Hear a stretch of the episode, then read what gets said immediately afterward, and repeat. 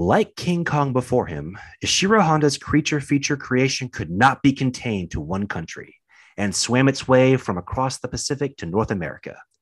The Big G would go on to conquer cinemas across the US and then the world. This is Kaiju versus History Godzilla, King of the Monsters.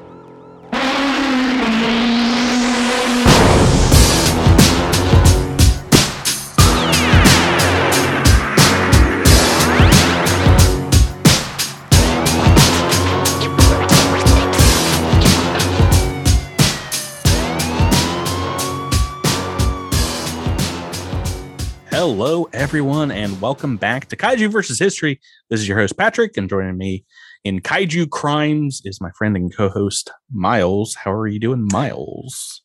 I'm doing really well. I'm really, it's just, it's always exciting to be talking about what I would kind of consider like the the home team in in in in KVH land is talking about a Godzilla film even if it's one that we've kind of already talked about before.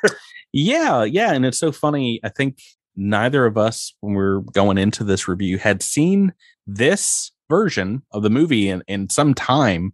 And yeah, we were surprised pleasantly. Perhaps our initial scorings, or at least I can only speak for myself, my initial scoring was a little lower than what I ended up with. Oh, uh, same. I mean, because movie.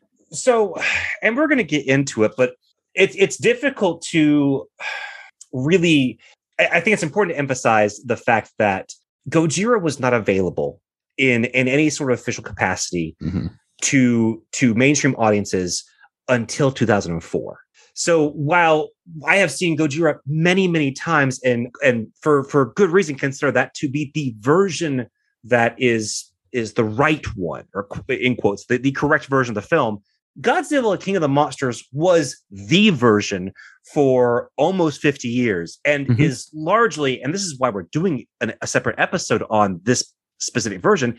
This is the reason we're still we're here talking about this is is yeah. this version of the movie. Yeah, there were some art houses, especially in LA, that were able to show the original Ishiro Honda Gojira and you know get people interested and you know that's how they they sold doing this american version of it.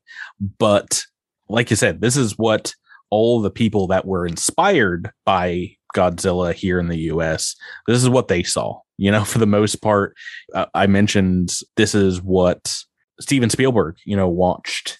This is the version that he saw uh, when he was a boy uh, that was rerun in saturday matinees and things like that I I remember when they first released Gojira. I actually still have a copy of that original double disc uh, uh-huh. DVD and the box set they would release later, and it was a big deal. Like it was really cool to see the original vision of this movie, and it's I think some people who are maybe slightly younger than me that are into kaiju films take for granted this fact because it's easy for us to talk about how great Gojira is. One, because it's I mean, one of the best films of all time. But it's easy to talk about it within the context of kaiju history because, you know, we've had it for 20 years. Yeah, yeah. It's it's one of those things that, you know, people had talked about. It's like, oh, well, have you seen the original 1954 Godzilla movie? And normally when they said yes, they were talking about Godzilla King of the Monsters, not Gojira. Even though there's so much obviously of the original movie in that one, it is something else when you show people the original for the first time because they are very different.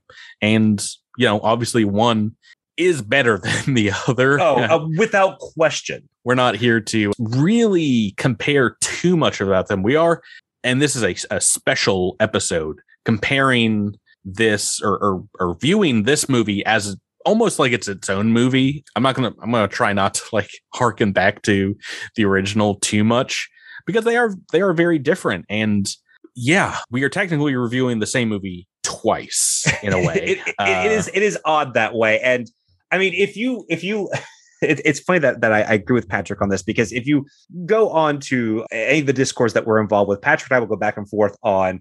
Uh, I, I, am always a person that doesn't believe that something is objectively good or bad in film. I, I uh, but However, that said, when it comes to comparing these two specific movies, I, I I will I will err on the side of Patrick on this one, where Gojira is objectively a better film. Well, there's there's very few other instances I think like this in cinema and like the history of cinema because typically when there's even when there's Americanization to a certain extent, that's usually just you know changing some of the lines or or, or things like that, some of the dialogue in the movie, so it's understandable to Yeah. audiences around the world. This is something completely different. We're going to get into it. It, it, it does set this. It does set the stage for how the American system will digest Godzilla films for Yeah. the next forty years, because they Mhm. they do. I mean, Godzilla Raids Again was at one time Gigantis, and yeah. that didn't work. But there are moments of where they just do a Godzilla film. For example, Godzilla versus the Bionic Monster, which was Godzilla versus Mechagodzilla, and they'll they'll edit some scenes, and Mhm. obviously they'll, they'll they'll dub them. A lot Uh, of that- times cut scenes. You know, Yes, cut And- things out. and in in that respect, I yeah, they're edited versions of the movie, but they're they're not a completely different movie. Where in this one, I I would say they're not maybe not completely different movies, but it's it's a different template when we're talking about Godzilla King of the Monsters. Because one thing that struck me that I forgot about is they don't do a lot of dubbing. That, that they, when they do, it's super obvious, but mostly they let the Japanese cast speak. But be, because you have uh, Raymond Burr as Steve Martin as the foreigner who's like, what did he say? It, and they- it is a different experience than just your Yeah. typical dub of a I film. was, I was honestly, I, I really like you. I thought I was going to go into this movie and kind of expecting to, to to dunk on it a lot, and and really walked away with a pretty positive experience. So let, let's get into the meat of it to explain to our audience who maybe haven't seen the original or, or know. I I imagine there's a lot of people that have either seen the original or have seen this version, you know, because it was the only one available before 2004 and haven't seen both. I feel very privileged to finally have seen both and be able to talk about them. But in 1955, Toho sold the international rights to Gojira the 1954 film to Edmund Goldman, who in turn partnered with producer Samuel C. Arkoff of American International Pictures and specifically sold the rights to add, re edit, and remove completely aspects of the original Gojira film and then release it to American audiences. That all that was in the contract with Toho, and they were perfectly fine. Ashiro Honda, no say in the matter whatsoever. Can you imagine that happening today? You know, with No, like no. selling selling the international rights to you know your latest Marvel. Well, I mean, I guess technically does Marvel does make those deals with some countries which are like, oh, we want to add in uh, our own actor. one particular country. yeah. Oh, yeah. We, can't mention who exactly it is, but it's maybe the second largest market for movies in the world. But yeah, well, I mean, there's just stuff that happens like that. But imagine the director having no say and be like, you know what? Instead of Tony Stark, we're going to have uh, our own superhero show up and save the day. It, And it that's- would be wild. I, I and I think social media having a voice now would almost not let that happen. Well, yeah, that's the, I mean, that's the exact thing. There was no power for the the, Hedgehog. yeah, there's no power for the directors back then. But yeah, w- this is technically the same movie in a way that we're reviewing twice. And this happens again and again in kaiju history, but we are making an exception to our rule to not do every single Americanization Oh, or no, international 100%. edition of of two films because these like we said are two that are different and historically different enough that this deserves uh, its own episode maybe the 19 godzilla I was- returns and Yeah, so uh, I was about to say we, we had talked about doing the Return of Godzilla slash Godzilla 1985, and I thought we put the kibosh on that because I I think it's actually very very difficult to get a hold of Yeah. the 1985 cut. the part of the reason this is very easy to do is because both versions are in full very easy to find i think both in on Criterion on HBO Max. It's it's oh yeah very easy to get a hold of this.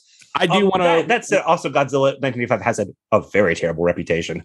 I do want to watch it and and have my Dr Pepper ready. We'll get to that in the the 80s films, but we we might talk about both of those in one episode. Like we talked already about Gigantis, the fire monster, in our Godzilla Raids Again episode. We're not going to watch that movie and, and compare that, you know, completely. But yeah, typically when a movie comes over, there's just a, a, dub of the kaiju film, and they don't make as many changes they they did in this movie. This movie cuts a full ten minutes, I think, off the runtime of Gojira. Speaking of Gojira and the title here, uh, I didn't I didn't set you up for oh yeah in the title. well, we we've already been over Gojira's you know many working titles right. and things like that. This film kind of shares or no, it's it completely shares but different uh, syntax. The same title that was used in 2019 for Legendary's MonsterVerse film, Godzilla King of the Monsters. I don't think there's a colon after that Godzilla, but in this movie, it's Godzilla, comma King of the Monsters. Yeah, it's it's and it has and this has an exclamation mark, which they movies just don't do anymore. There's like no movies with question marks or exclamation marks that they kind of stopped doing that and i think part of it is because it's like difficult you know to uh to enforce the usage. Yeah i i know that there are examples in in recent history but it yes you're right it does not get used a lot. Happened all the time in the 50s i feel like Love exclamation it. points were all over titles. I, I, I want them to have a comeback. But yeah this version of the film became so popular, this went back to Japan and was re-released in Japan under the title Monster King Go- Godzilla. Of course, uh, in in Japanese it was Kaiju o Gojira, but Godzilla is what the American version of the the monster became, and I think eventually they started releasing Godzilla films over there as Godzilla, not Gojira in in some posters i feel like i've seen maybe both like maybe both english. But yeah one production history in, in production one producer almost called it godzilla the sea beast but i don't know where exactly king of the monsters came from what producer suggested it but that has become just like a moniker for godzilla. And you know it tells you exa- everything you need to know about the monster tells you about its power. There's not other monsters in this movie but indeed tells you that it, no matter what godzilla is the king of them. Yeah so depending on the film or what kind of movie it is when a movie is usually internationally distributed there is localization for the part of a movie coming to America, Americanization might be called. And if it's a a British film, for example, they might, you know, call a flashlight a torch or an elevator a lift or a, a truck a lorry, that kind of things. So they might like go back and like overdub just to, you know, make it so it's not confusing. Sometimes movies, I, I want to say, especially your spaghetti westerns, the Italian directors would just have the actors on hand to completely dub the movie in three or four languages themselves. Mm-hmm. So they would read the the dialogue for for all of them, and that was just part of their strategy for the international distribution. So typically that's what's going to happen with kaiju movies, especially. This is obviously not the process that was agreed upon with Toho for King of the Monsters. This is this is a fairly radical differentiation and its Americanization of of this film. Yeah, which I mean, I, I think is is at least an interesting idea, especially for this time, to kind of change the lens of a movie for the audience. Where I mean, this this doesn't really happen again, and I mean, in so, doing so, I think it takes away the a lot of the identity of what makes the original film great in comparison. So this film really the biggest thing is that it shifts the the perspective of Japanese characters to a, a U.S. implant in Raymond Burr, who plays mm-hmm. Steve Martin in this film. Yep, yep. And I, I, would say this doesn't really happen in movies. I mean, I can't really think of another example, but it happens in TV because we we've got the Power Rangers, and when they yes, they bring uh, over the the footage, obviously it's a very different situation. The but, the the Sentai Tokusatsu stuff for for television, especially after the success of Power Rangers, where you had you know, Cy- Superhuman Cyber Squad and VR Troopers. But it's not and- exactly the same because we're not using those like original Japanese like story elements. This is just kind of like tacking on, I would say, like 20% American point of view. Yeah, I know. Mean, it, it would depend. Well, it depends on what thing you're talking about, and what's especially with Power Rangers, what season of Power Rangers. Yeah, um, the, the original that's, that's, one. A, that's a conversation for another day. yeah, but it it doesn't really happen in movies, and it's so interesting that they decided this is the route that they had to go through in order to sell this movie to an American audience. Obviously, they didn't go as crazy like this for some of the other uh, monster movies that that came over here, which we'll talk about. But yeah, uh, you mentioned Raymond Burr, who plays Steve Martin, legendary funny man, Steve Martin. yeah, it, it that always that always makes me double take. He works for the United World News in Chicago and is immediately introduced at the beginning of the movie as a friend of Dr. Serizawa, who he's, I believe, coming to Japan specifically to meet and we see him getting to meet Emiko and Dr. Yamane for the first time after you know the the events of the original Gojira expire of like this ship going down in the ocean and him trying to get in on the the information and we see scenes that were filmed and achieved with body doubles and stand-ins for the Japanese actors where it's the, them uh, with their backs to the camera and Raymond Burr, you know, speaking with them, usually in English. But yeah, instead of Japanese dialogue dubbed over, we get a, an interpreter character introduced, and there's a, there's very little dubbing of scenes. When they do it, it seems like they're trying to pretend that they were speaking English the entire time, as opposed to you know the metatextual it's you know english just for the audience's point of view. And it's also very very obvious when it happens. Yeah it's like, a little it, jarring. Yeah i mean in future films they they at least like there there's an understood aspect of the of the dubbing that is present throughout the entire film. And here it's just like whew, it's, yeah, it's it's a little rough.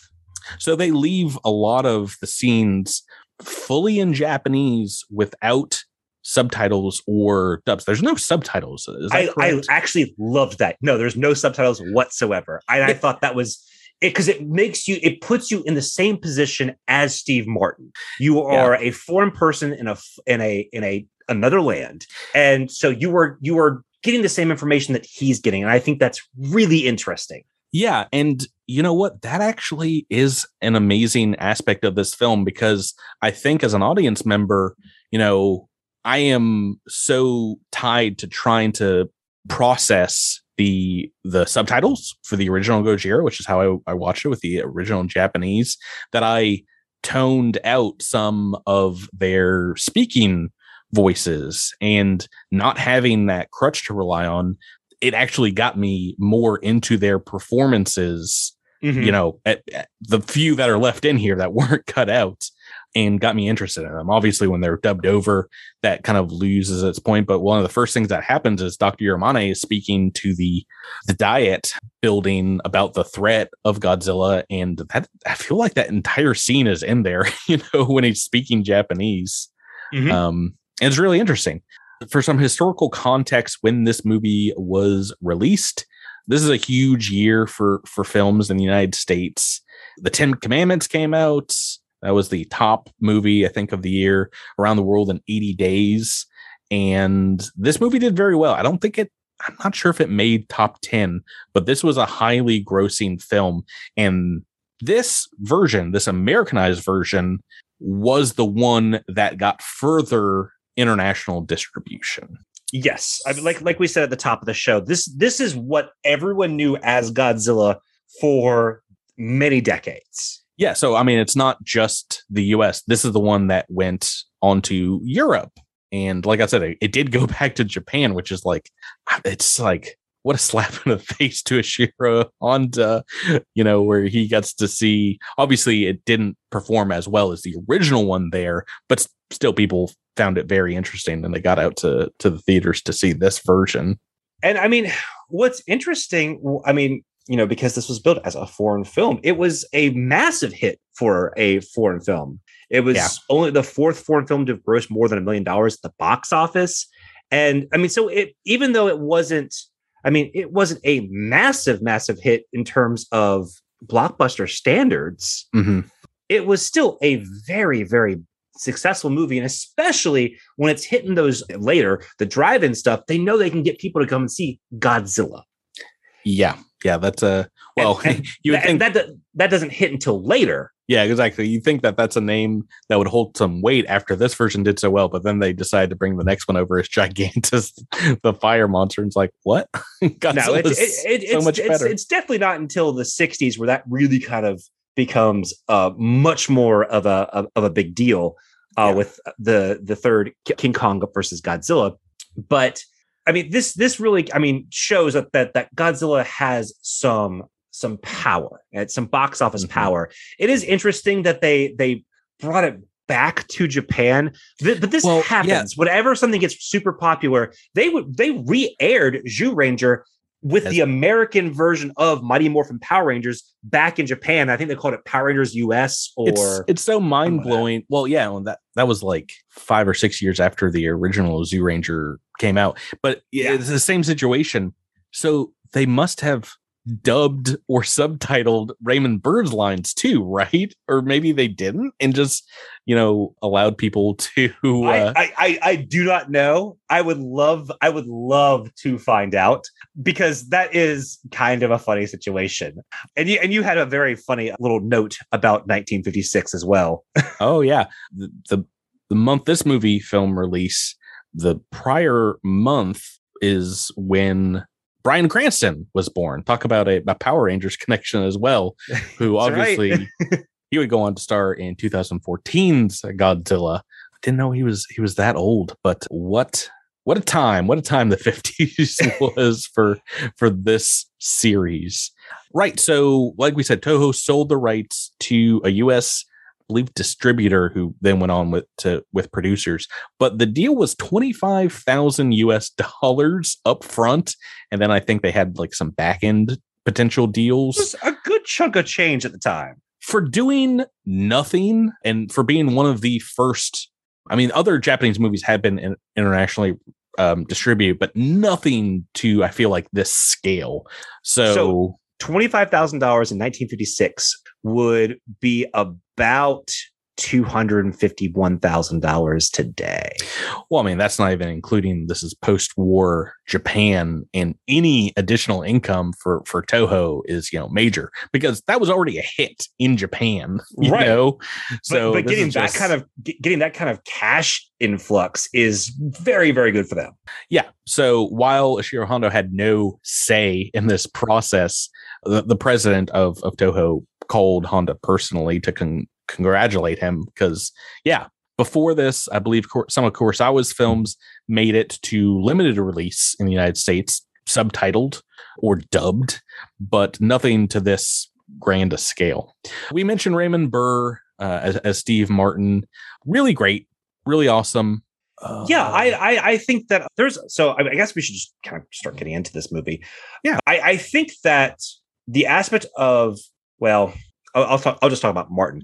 I like Martin's perspective, especially in this documentary style that the movie sort of uh, takes on well, for a lot of its narrative. yeah it, it it's interesting to introduce another i mean there already is a reporter character in the original gojira but ashira honda's style is so documentarian I, you know those are kinds of films that he was created it's interesting that they they kind of piggybacked onto that Well, and, and and one thing that that I really picked up about Martin, and I and I what I really liked about this character in this film is he doesn't ever come off as dismissive about Japanese culture, and he doesn't pull Mhm. off one of those things that a lot of movies would do now, where it's like, oh well, this is different, and like, whoa.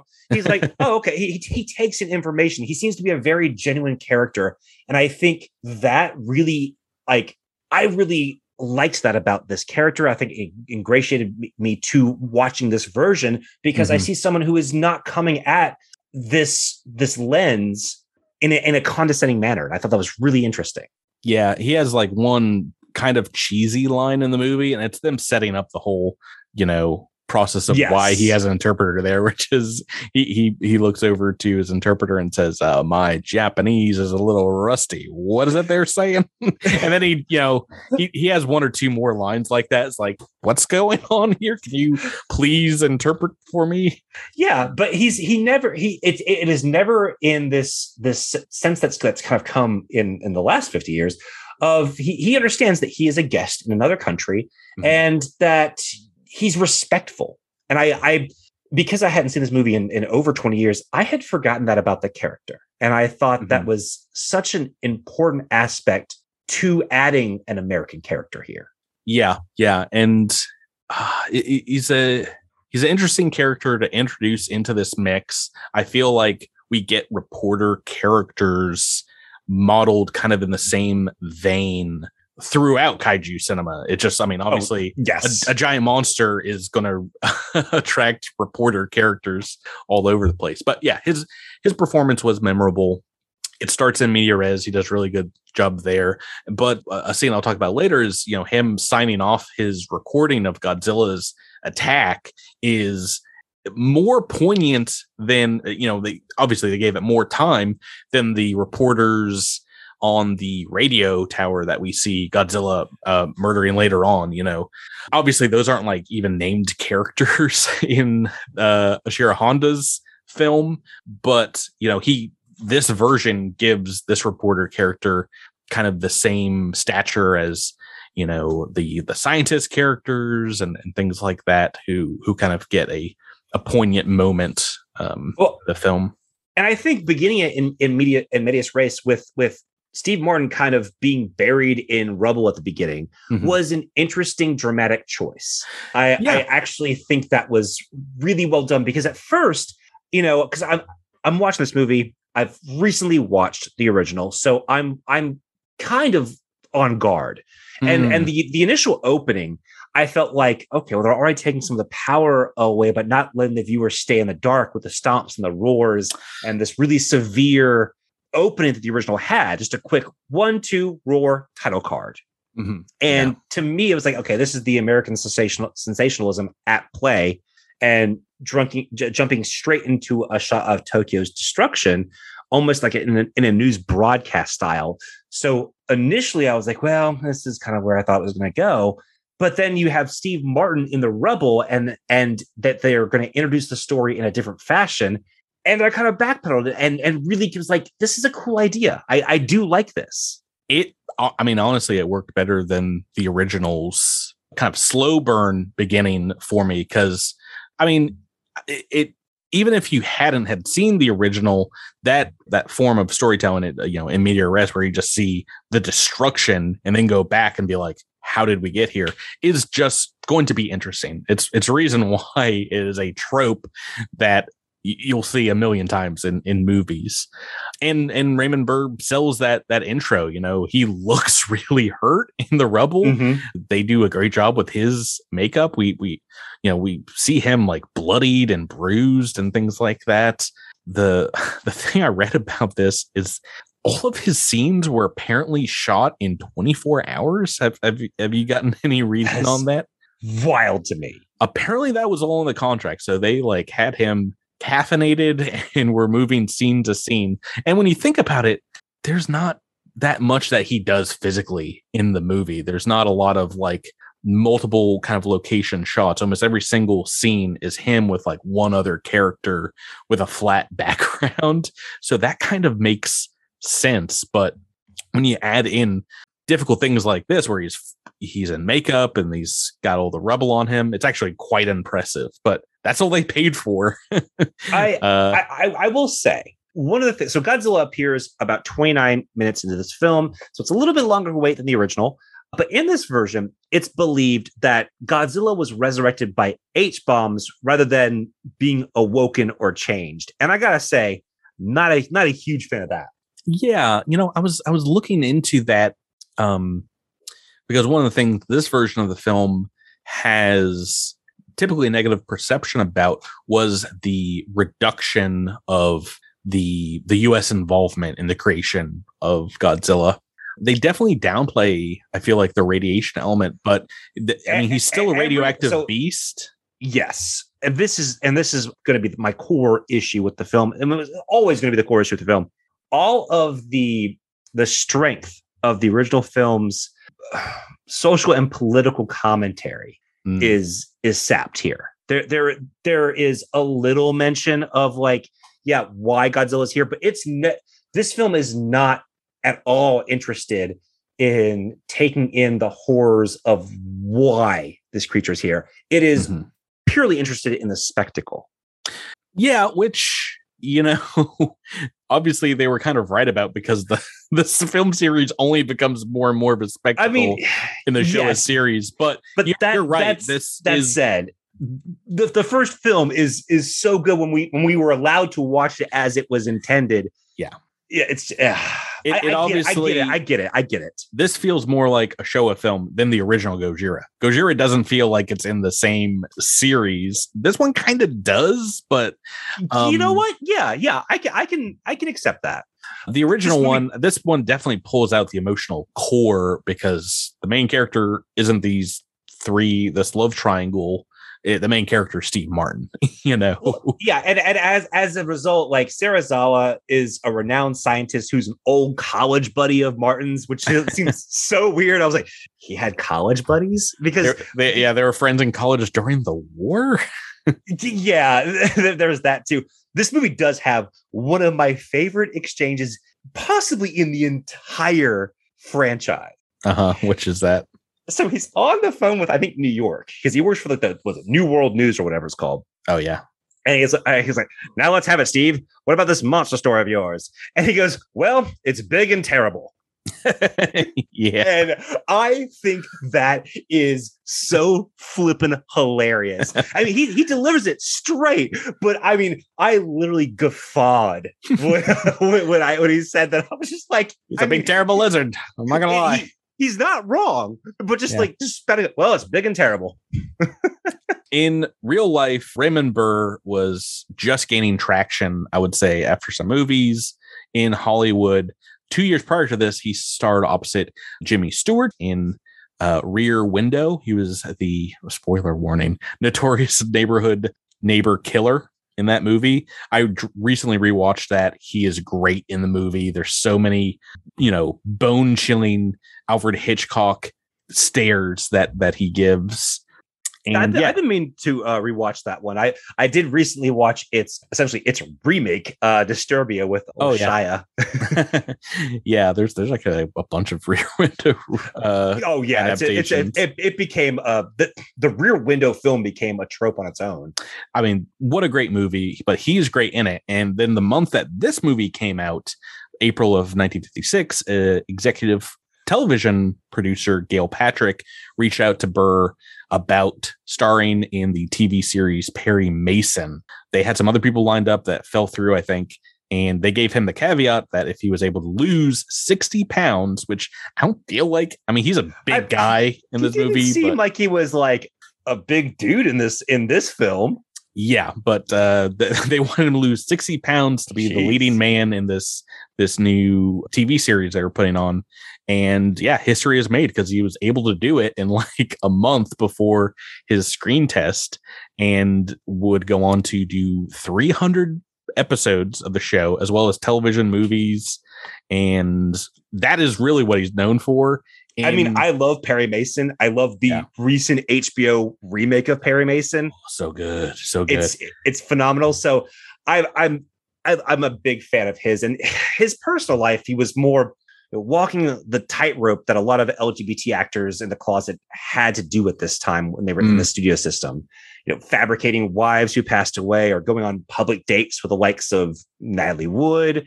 When in reality, in 1960, Burr would settle down with act- actor Robert Benavides, and the two raised over a thousand new kinds of orchid and would open a winery together and become some of the first breeders in North America of the Portuguese water dogs.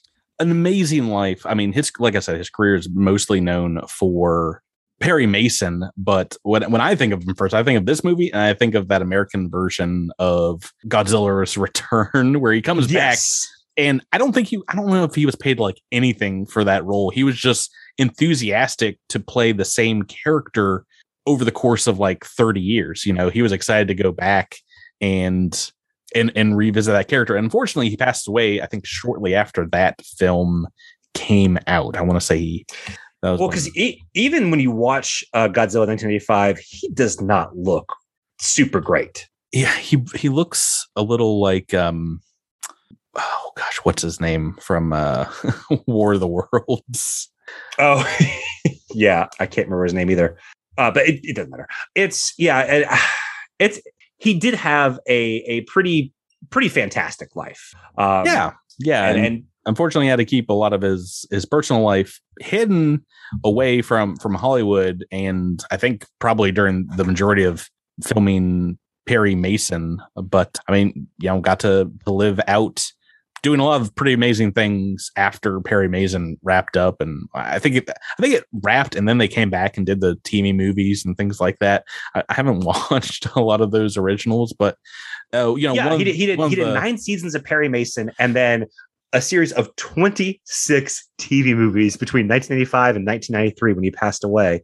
He looked That's, like Orson Welles in in the 84 Godzilla. That's who it was. He, oh. he, he, definitely had put some pounds there, but he had like this full beard, and that's who I thought it was. I think when I originally saw that movie, I didn't mention it, but he was he also had the show Ironside, which was really popular.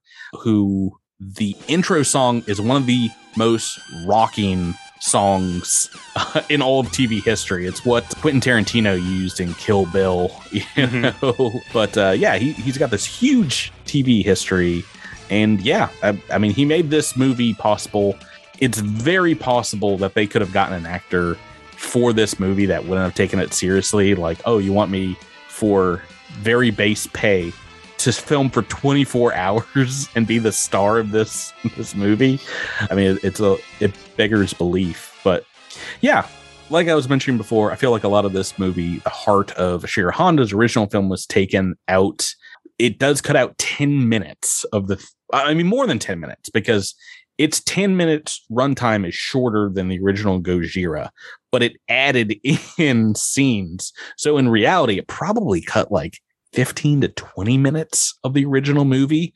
And obviously, I think they actually added because Toho just gave them all the footage, like all the original footage. I think they added in some shots of Godzilla. So I think there's actually more Godzilla in this film, but a lot less of our main characters, you know, Dr. Yamane, Emiko, uh, Dr. Serizawa actually maybe there's a more or the same amount of Serizawa because we get a, a, scene of him speaking with Steve Martin over the phone. But this movie feels a little choppier, especially after you've seen the original. And it, I mean, th- there's parts of the original Gojira that even Ishiro Honda doesn't like. He thought were novice at the time, and it was one of his earliest movies, so it kind of makes sense. But I mean, when you go back and you watch his version, that is a complete movie. That is like an yeah. emotional movie. And um, I think that's why I my personal rating does get get knock it down a little bit because while this movie is fun and while especially the scenes where uh, Godzilla is is taking down the city, it's yeah. a fun it, the the narration of the rampage of the city kind of removes a lot of the punch from the scene and well the original all it is is like a completely silent scene where our main characters are watching in horror right. of destruction. They say nothing that entire well, and entire even scene. they even show one of the most emotional gut punches, but you don't get the "we're gonna go see daddy." Like you mm. don't hmm. get you don't get that from this, and so I feel like this scene, while it is still a cool destruction scene, is completely robbed of the emotional and just visceral impact. Yeah, yeah, I, I would say his performance adds something to uh, obviously his storyline, but sure, it, it does feel like I mean, if we're comparing the movies, it's taken away a little bit from from the original. I, I do still think that his narration kind of like when he wakes up in the hospital and he looks around and you know sees everyone hurt all that is just so such good stuff. A lot of it obviously is original to the first film. Yeah. But it, it's it's i'm definitely not saying that's bad stuff Although I, I do feel that the children's choir and TV montage changing Serizawa's mind comes off a little more silly here. yeah, yeah, because it's not preceded by. I mean, that's actually a very long uh, scene in Gojira when Ogata and uh, Emiko go to convince him, and that's at, obviously like the end of it. You know, after they've already had the fight and they've uh, right. chased him down into the lab and yada yada. Uh, I, so I already mentioned about my favorite scene from King of Monsters is the Burr's narration of the destruction of Tokyo. It it added a little bit because I think he was you know signing off thinking he was going to die. So it, it, it definitely isn't as like you said as much as a gut punch as like the mother saying goodbye to her children, but the performance is still good. Yeah, yeah, and you know I could have used more you know response from the main characters of the original film about that but that that wasn't them reacting that was the director kind of showing you the horror so right. this is a very different thing and, and that's one thing maybe if you had a complaint about Ishiro Honda's directing style early on I mean, he was also given very novice actors. He didn't have as much trust in them that they could really like carry some of these scenes. Like there, you know, parts of his book, he talks about showing them exactly how to react to Godzilla, you know, like not just where to look, but like how to run away, how to like, you know, what what your their faces should be. And you know, that's one thing that he kind of dinged himself on was not being able to get the most out of these novice actors. He, of course, saw the movie, the altercations made after it came to Japan and people afterwards throughout his life asked him, you know, if he was offended by these alterations, but he just said he found them amusing and stated that his film was trying to imitate American monster movies. So he found it funny that they would go back and then, you know, uh, try to imitate or make their make Gojira their own in a way. Yeah, and I mean also that that is a, a, a classic amount of his his type of humility as a director. Yeah. Well, like we said in in the Gojira review, he was his own worst critic at the time. Right. Yeah. So, do you have um, any other notes on what worked for you, what didn't work, or your favorite scenes? Um, I, mean, I did. I did talk. To, I talked about my favorite uh, exchange because that that just that kills me. the well, it's big and terrible. And that and that is kind of my my favorite scene uh, because it's it's there even though it's unintentional, it, there's a, a, levity there that is not present in the in the original film. The original film is a a meditation, and and this one is still very good. Mm-hmm. I, I, I can't stress like I know I, I I started coming down a little harder on it because of the stuff that it didn't do, but on its own, it's a very very solid kaiju film, and and and solid enough that this this is what kickstarts the next fifty plus years. Yeah, until uh, Final Wars in, in 2004, you know, 50 years later. I mean, th- this this kicks off, you know, a a defining franchise that is is in a sense, I mean, it's the reason we're here. and so, I mean, that that can't be overstated. And as much as I, I want to appeal to like you've got to watch the original, you got to watch the original. If you know, you, if you just can't do subtitles, or if that's just not a way that you can enjoy a mm-hmm. film, if you watch Godzilla King of the Monsters, yes, you will lose all of what to me makes the original film great in terms of its uh, emotional and commentative impact, mm-hmm. but you'll still get a good monster movie. And I will say, as far as like individual films go, I feel like even though Gojira 1954 is longer, it flows faster than than this Americanization of the film. And, you know, part of that is just because some some scenes in this movie, you know, there's no subtitles, there's no dubbing, and you're just watching people speak. I mean, if you speak Japanese, it probably goes just fine. But if you're not, you're just waiting for the interpreter, uh, who who is actually he's not actually an interpreter in the film. He's a security officer named Iwa Iwanaga, uh, who's played by Frank last name same Iwanaga, who's a security officer. I feel like for some kind of Japanese bureau who comes to Steve Martin because he saw from the plane the the flash of light in the ocean. But anyway, he just I mean, all he does is interpret in the movie. They're quote unquote investigating along with Dr. Yamane. But yeah, we we talked about most everything. Uh, probably the most egregious thing in this entire movie, while an ingenious idea, I feel like the stand-ins were just it doesn't look good. It looks pretty bad having the the stand-ins you know with their backs to the camera it just it feels awkward. And i i feel like the movie probably could have been better if we had just had two different kind of plot lines you know following an american point of view and then having the japanese with subtitles i, I think that could have been interesting. I agree literally just adding to the movie and not really cutting cutting anything away. But anyway, this film was a success. It was a success here when it went back to Japan, when it went to Europe and all around the globe. And like you said, this was the version for 50 years here stateside. This is the only thing you could really watch. Um, mm-hmm. I mean, it Gojira, the original, came to like movie theaters and things like that in its original form, but there was no DVD or VHS release. Right. And I mean, it's hard for me because I I I, re- I feel like I remember seeing at a comic convention, you know, a bootlegged VHS. Right, right. Those are very possible. Because those were they're still at some comic conventions, but the the bootleg VHS world was a, a massive, massive thing on the convention circuit. yeah. And so I, I it's not that it was never available, but in terms of a an, an easily available mainstream capacity, it was essentially lost to most audiences until 2004 yeah i mean there's uh, there's just so many things that don't make it over from japan but the fandom is there and they they need to see it even if they have to do the dubbing themselves the subbing themselves. But yeah this is the this is the film that gave us the name godzilla. It's the film that really catapulted this giant monster all across the world and it's one of the reasons where i don't think of kaiju as just Japanese cinema. I don't think of it as just American cinema.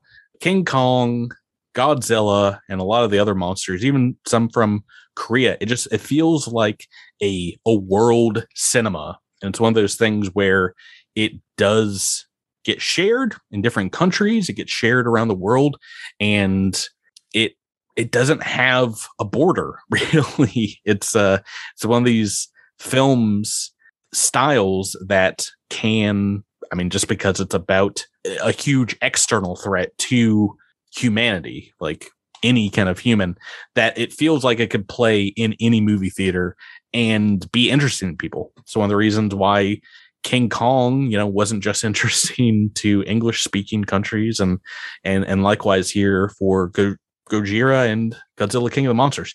So we are going to rate this film as a separate entity.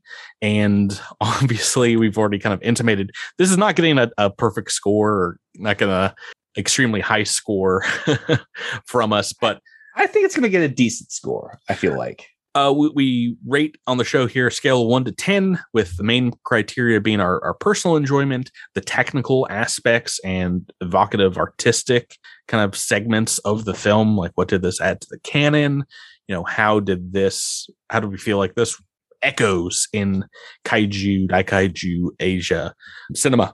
Yeah, so like we said, I was not expecting to like this as much because I think I was tainted with the idea of all the uh, other Americanizations, the Sandy Frank dubbings of some of my favorite movies. And I put that in the same truck, the same space as the the other films, but some scenes added you know, when they added in Steve Martin, they did it in inventive ways. And as a framing device, uh, Steve Martin worked pretty well for me. So it was not as precipitous a drop. I was expecting to give this like a seven based on the last time I saw this movie, which is probably a decade ago. But yeah, I'm happy to report not true. From enjoyment point of view, I still gave this a nine out of ten. It, it's still a lot of the meat and bones from the original Gojira, which I gave a ten. Well, you you expected to give it a seven. I did give it a 7 uh-huh. For my personal enjoyment of, of this film, I while I did really enjoy a lot, because a seven's not a bad score at all. And even even compared to our own thing. A seven means something was very good, interesting in concept and execution, or evoking, which I feel like this film mm-hmm. is it absolutely does. But it missing a lot of what makes Godzilla so good. But in comparison, it does take away some of that value from me. It not focusing on what made the original film great. For for lack of a better term, it just bums me out a little bit. Um, that that said, I did think it was a very very solid version of this film. I think that what they did with Raymond Burr did was excellent. I liked his character a lot, mm-hmm. and I think the the bones of the film is is still present yes, you won't get everything as as heavy as that's in the original Gojira, but you're still getting a good, you know, a good sense of what the character is, and and that's important. Which is I crazy mean, for the amount of time that they had him, and mm. you know what they could do with with just adding a character into a movie. Yeah so I, I i i did very much enjoy my time here. Yeah. I i still disliked a lot of the kind of the americanization of the film but it's it's by no means a bad time. No what what what about the technical aspects of the film not too much different in that department but no i i so uh, the technical aspects i did give it an eight because one mm-hmm. it's it's the technical stuff that works from the original film is still to a degree works, but it's also not theirs. And I think some of the American sets were, didn't feel great. Oh no, they're like so many of them are just flat walls. That's what I dinged it on. I gave it an eight as well. Those stand-in scenes are just awkward and out of place. I mean, they look like an American monster movie of the time, which is makes sense, but they there's just they clash so much with Shiro's Honda style. Yeah. Um, but I actually I, I did like the rebel scene you know like the, i said the, it's where the, they probably spent all their budget. Right the rebel scene looked decent and then everything else just looked like uh we we can use his office.